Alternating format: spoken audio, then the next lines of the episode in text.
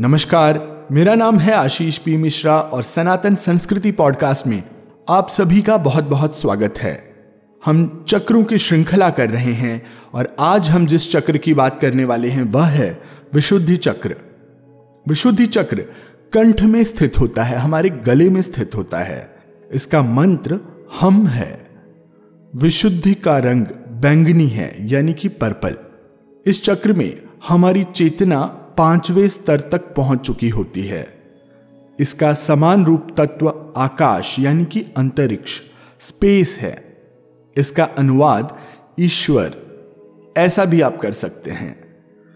इसका अभिप्राय, इसका मतलब यह है कि यह स्थान ऊर्जा से भरा रहना चाहिए।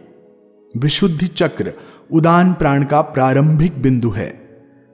श्वसन के समय, सांस लेने के समय शरीर में विषैले पदार्थों को शुद्ध करना इस प्राण की प्रक्रिया है। इस मुख्य कार्य के कारण ही इस चक्र का नाम व्युत्पन्न है। शुद्धिकरण न केवल शारीरिक स्तर पर ही होता है, बल्कि मनोभाव और मन के स्तर पर भी होता है।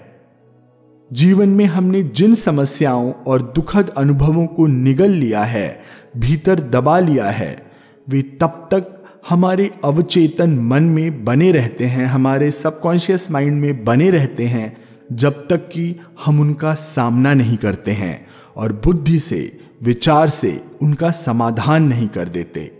विशुद्धि चक्र के देवता, सृष्टिकर्ता ब्रह्मा जी हैं, जो चेतना का प्रतीक हैं। ध्यान में, जब व्यक्ति की चेतना आकाश में समाहित हो जाती है, हमें ज्ञान और बुद्धि प्राप्त होती है। विशुद्धि चक्र का प्रतीक हाथी है, जो कि सफ़ेद रंग में है।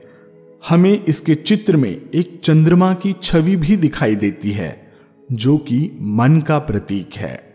विशुद्धि चक्र प्रसन्नता की अनगिनत भावनाओं और स्वतंत्रता को दर्शाता है, जो हमारी योग्यता और कुशलता को प्रफुल्लित करता है, खिलाता है।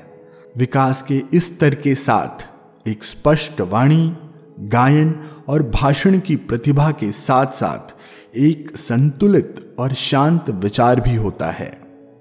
जब तक यह चक्र पूर्ण विकसित नहीं हो जाता, कुछ खास कठिनाइयों का अनुभव होता है। विशुद्धि चक्र में रुकावट, चिंता की भावना, स्वतंत्रता का अभाव, दबाव, बंधन, कंठ की समस्याएँ उत्पन्न करता है। कुछ शारीरिक कठिनाइयाँ भी उत्पन्न होती हैं, जैसे सूजन और बोलने में या वाणी में रुकावट का आना। विशुद्धि चक्र के प्रतीक चिन्ह में सोलह पंखुड़ियों वाला एक कमल है।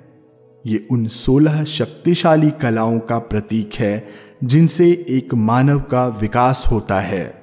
चूँकि विशुद्धि चक्र ध्वनि का केंद्र है, साउंड का केंद्र है, संख्या सोलह संस्कृत के सोलह स्वरों का भी प्रतीक है। इस केंद्र में वाक सिद्धि अनुभव की जा सकती है, जो कि एक ऐसी असाधारण योग्यता है कि व्यक्ति जो भी बोले, वह सिद्ध हो जाता है। तो यह थी विशुद्धि चक्र के बारे में कुछ जानकारी। अगले अंक में हम साथ मिलकर विशुद्धि चक्र के हम बीज मंत्र का जप करेंगे। आपको हमारी यह जानकारी पसंद आई हो तो आप जिस भी प्लेटफॉर्म पर हमें सुन रहे हैं वहाँ हमें लाइक शेयर और सब्सक्राइब ज़रूर करें। हमारे इस पॉडकास्ट को अपने मित्रों, परिचितों और परिवार से भी ज़रूर साझा करिएगा। बहुत बहुत धन्यवाद। नमस्कार।